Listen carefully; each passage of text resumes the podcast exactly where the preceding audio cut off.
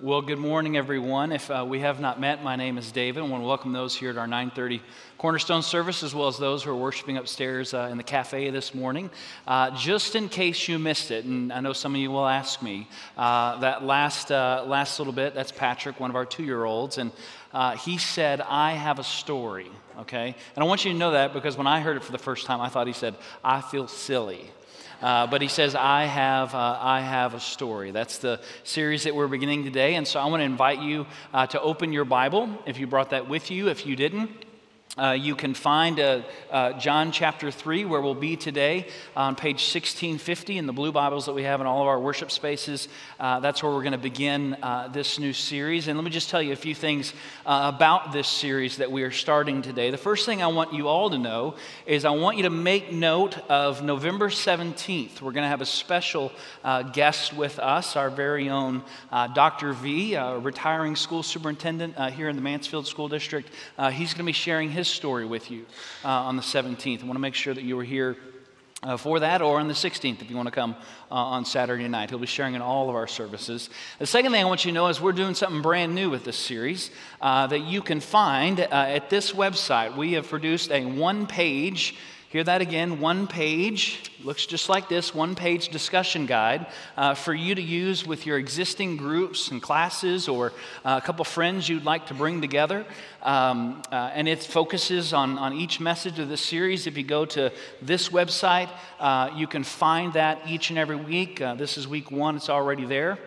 Uh, you can download that, and if you would like to get connected to a group, I want to lift up uh, this email address to you. It's the easiest and the fastest way uh, to get connected to one of our existing groups, and I encourage you to do that. We believe that shared lives lead to changed lives, and I appreciate the work of our group life team uh, to make this, this discussion guide happen, and also uh, connecting you if you're interested uh, in a group. The second thing I want to share with you is the bottom line for this entire series. It's the why uh, behind everything that you're going to hear, all that we're going to share over the course of these six weeks.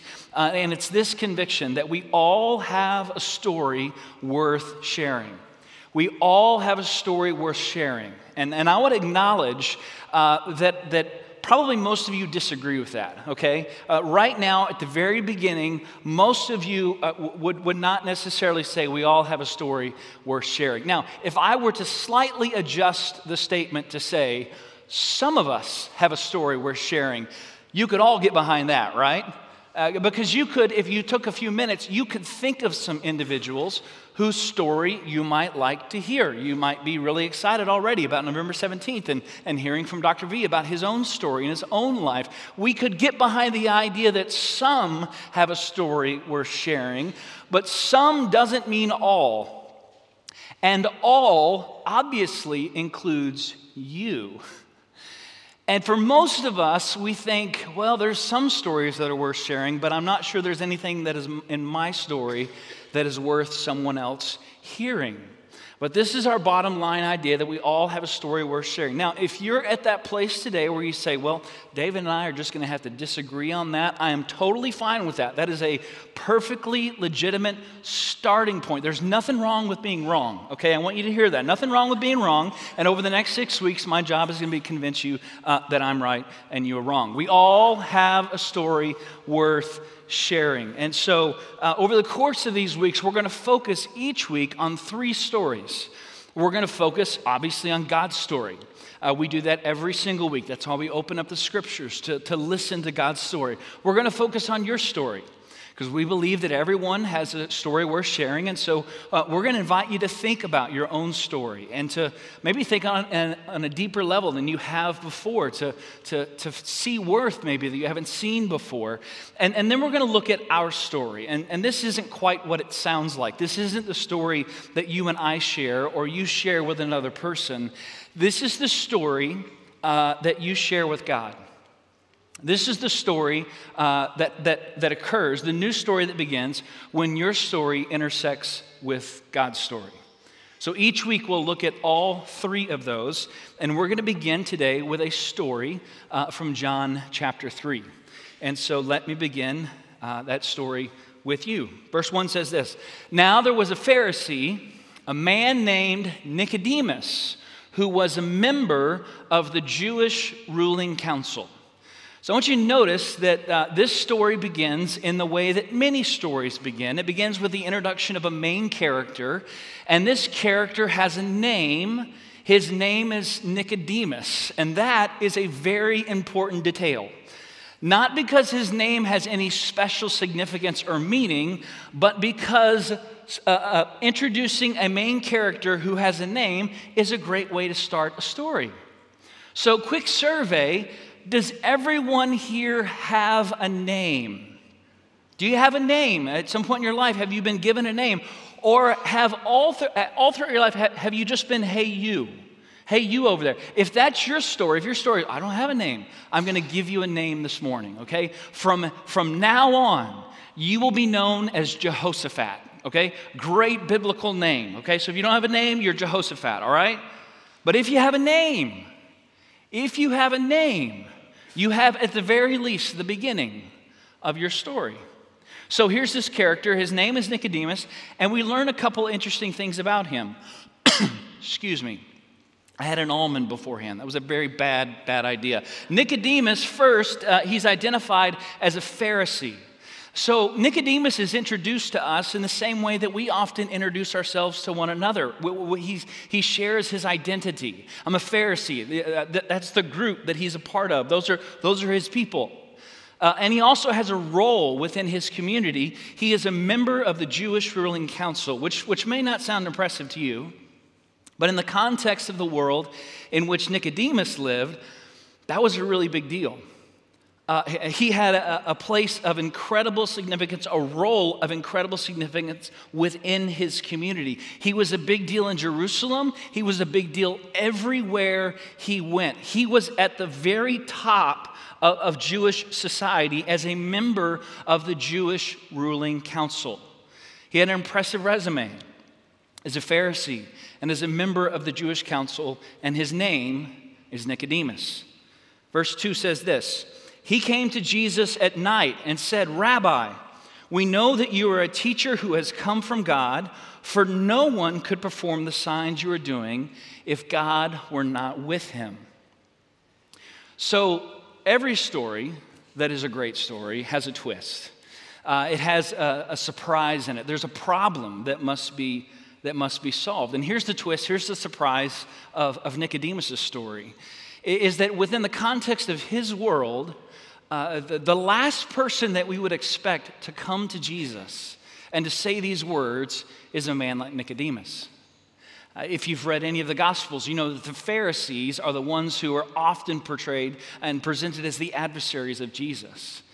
And, and, and an additional thing that makes this unlikely, if not at least incredibly ironic, is that by the time we get to the end of this story, this Jewish ruling council is, is the group of people who will send men to arrest Jesus and put him on trial and eventually hand him over to the Romans to be crucified.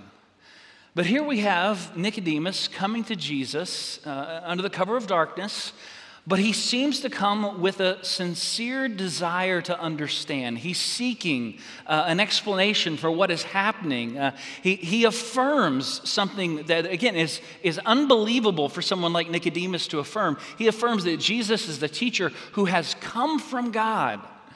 And he believes this because he doesn't know any other explanation for it. No one could do what you are doing if God had not sent you. Jesus replies in this way. He says, very truly, I tell you, no one can see the kingdom of God unless they are born again. Nicodemus responds, how can someone be born when they are old? Surely they cannot enter a second time into their mother's womb to be born. This is the point where we pause and go, ooh, no, that's not what he means.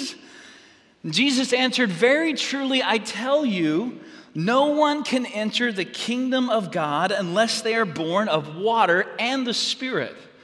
Flesh gives birth to flesh, and spirit gives birth to spirit. You should not be surprised at my saying, uh, I lost my place. You must be born again. The wind blows wherever it pleases, you hear its sound, but you cannot tell where it comes from or where it is going. So it is with everyone born of the Spirit. How can this be? Nicodemus asked. And then look at verse ten.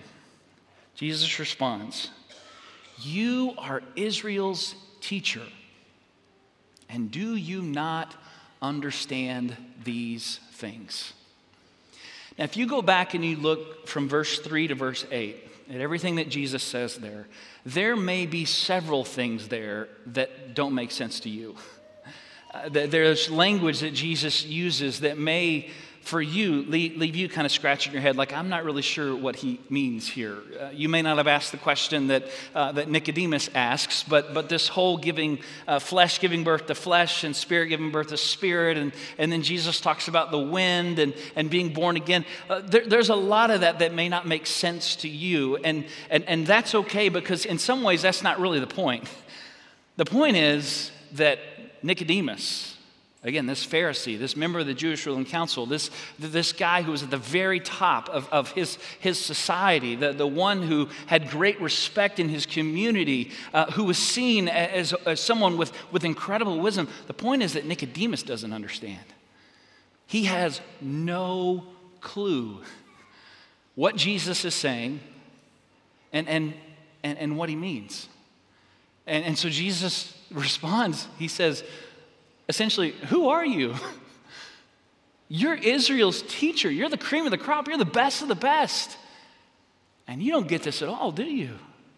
You don't know who I am, and you don't know what I have come to do. You might think about it like this. Uh, if, if Nicodemus was living today, we would think about him as like a professional athlete. And if he was a professional athlete, we would have a specific word that we would use to describe what is happening here. Uh, we would say that Nicodemus choked, right? Because uh, if you're the receiver uh, and, and you're about to catch the touchdown pass that is going to win you the Super Bowl and you drop it, what did you do? You choked. It's, it's game seven, bottom of the ninth, bases are loaded, you need one run to win the game, the greatest hitter in baseball comes to the plate and strikes out. He choked, right?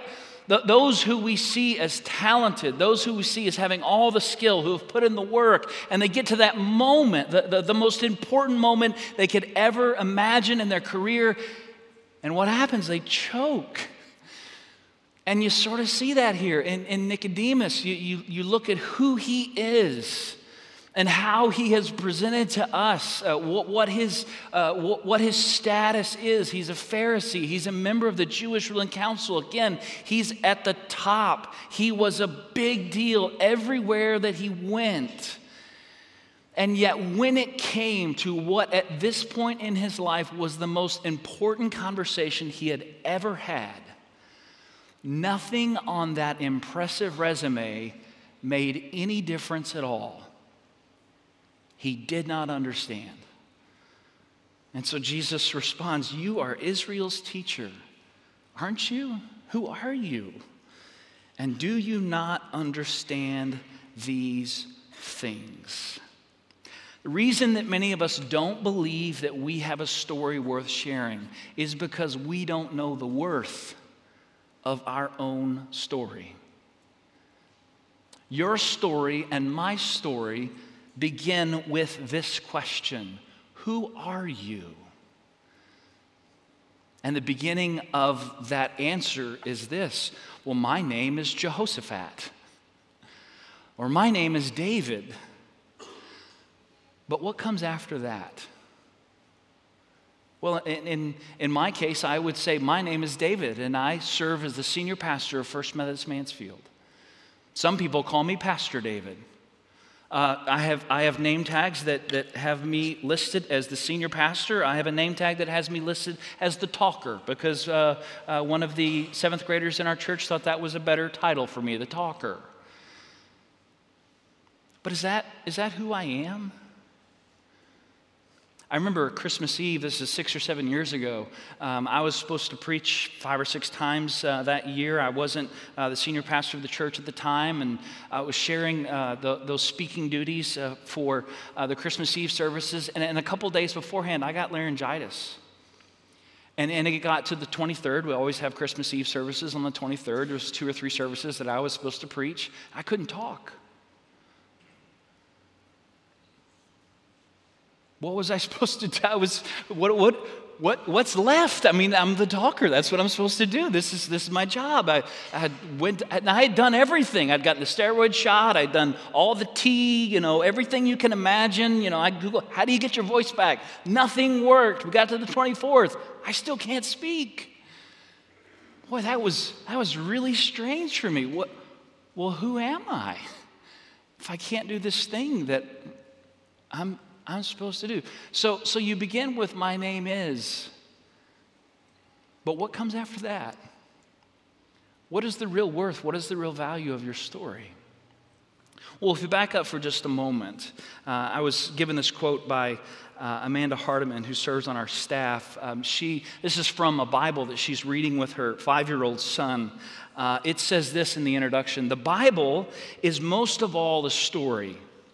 It is an adventure story about a young hero who comes from a far country to win back his lost treasure. It's a love story about a brave prince who leaves his palace, his throne, everything to rescue the one he loves. It's like the most wonderful and grand of fairy tales. But the best thing about this story is this: it's true. And while there are lots of stories in the Bible, each are telling one big story. The story of how God loves his children and comes to rescue them. And every story in the Bible whispers his name. So what does God's story say about your story? What does God's story say about the potential of the new story that you might begin to write with God? Well, here's how King David described that story. He said, "The Lord is my shepherd, I lack nothing. The Lord makes me lie down in green pastures. He leads me beside quiet waters. He restores, he refreshes my soul. He guides me along the right paths, guiding me in righteousness for his name's sake. Even though I walk through the darkest valley, the valley of shadow and death, I will fear no evil, for the Lord is with me. Surely, surely, the Lord's goodness and uh, the Lord's love and mercy will follow me all the days of my life, and I will dwell in the house of the Lord forever." Psalm one thirty-nine declares this: "You have searched me, Lord, and you know me. You know when I sit and when I rise. You perceive my thoughts from afar. You discern my going out and my coming in. You are familiar with all my ways, for you created my inmost being. You knit me together in my mother's womb. I praise you because I am fearfully and wonderfully made. Your works are wonderful, and I know them full well." Isaiah declares this promise from God: "Do not fear, for I have redeemed you. I have summoned you by name. You are mine. When you pass through the waters, I will be with you. When you pass through the rivers, they will not sweep over you. When you walk through the fire, you will not be burned. The flames will not set you ablaze, for I am the Lord your God, the Holy One of Israel, your Savior." The writer John says this: "This is how God showed his love among us. He sent his one and only Son to be an atoning sacrifice for our sins so that we might live through him. This is love, not that uh, we loved God, but that God loved us." Paul declares this: "In all things God works for the good, for those who he loves and are called according to his purpose." And so if God is for us, who can be against us? Who shall separate us from the love of Christ? What could ever separate us from the love that we have received in Jesus? Nothing. And all these things, Paul says, we are more than conquerors through him who loved us. For I, Paul says, I'm convinced that neither death nor life nor angels nor demons uh, nor the present, the future, powers, height or depth, nothing in all creation will ever be able to separate us from the love of God that is in Christ Jesus our Lord. And listen to what Jesus says: "I am the resurrection and I am the life. And the one who believes in me will live even though they die. And whoever lives by believing in me will never die. Do not let your hearts be troubled. You believe in God, believe also in me. My Father's house has many rooms. If it were not so, would I have told you that I'm going to prepare a place for you? And if I go and prepare a place for you, I will come back and take you to be with me, so that you may also be where I am. My peace I give to you. I do not give to you as the world gives. So do not let your hearts be troubled and do not be afraid. I will not leave you as orphans. I will come for you. Before long, the world will not see me anymore, but you will see me because I live. You also will live. This is what God's story says about your story, about who you are and how God sees you. So what is the worth of your story? The worth of your story is everything that is our story. The worth of your story is everything that is our story. And again, when we think about that uh, that word, our story, we're not we're not talking about the story that you and I share or the story that you share with another. It's the story, the new story that God begins to write in your life as your story intersects with God's story.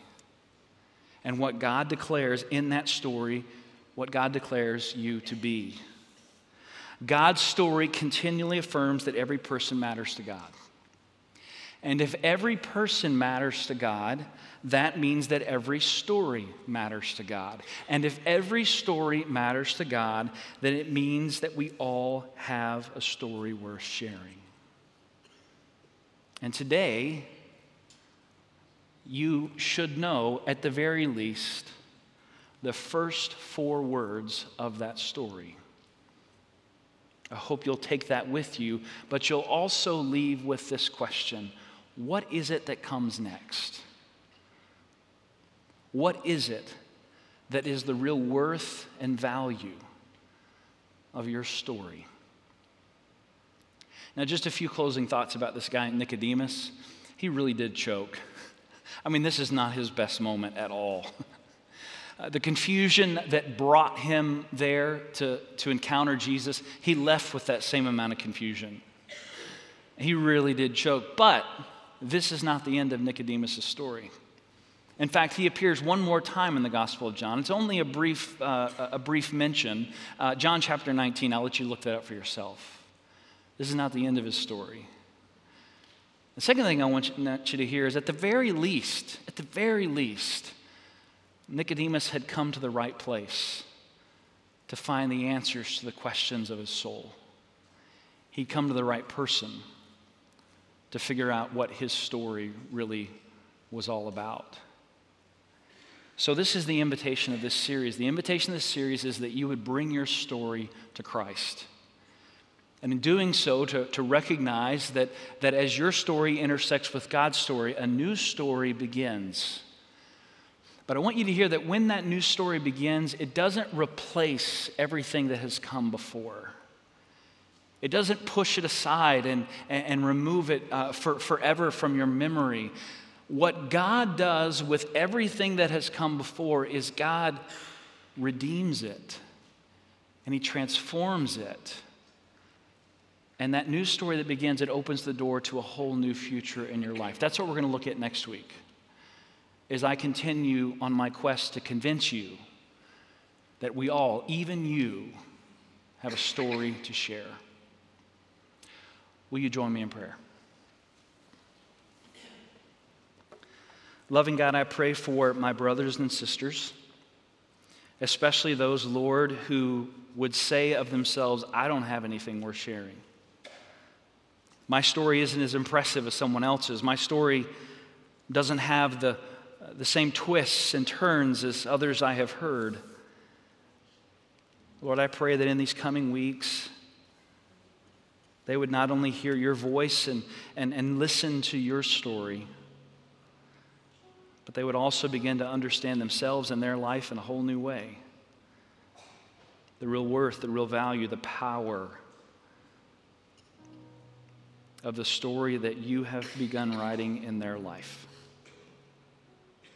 We thank you, Lord, that Jesus makes this possible,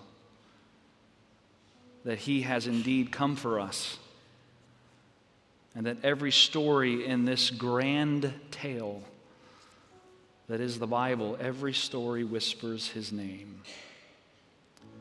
So may we, Lord, as those whose lives have intersected with yours, may our story also speak, praise, and share the name of Jesus, in whose name we pray. Amen.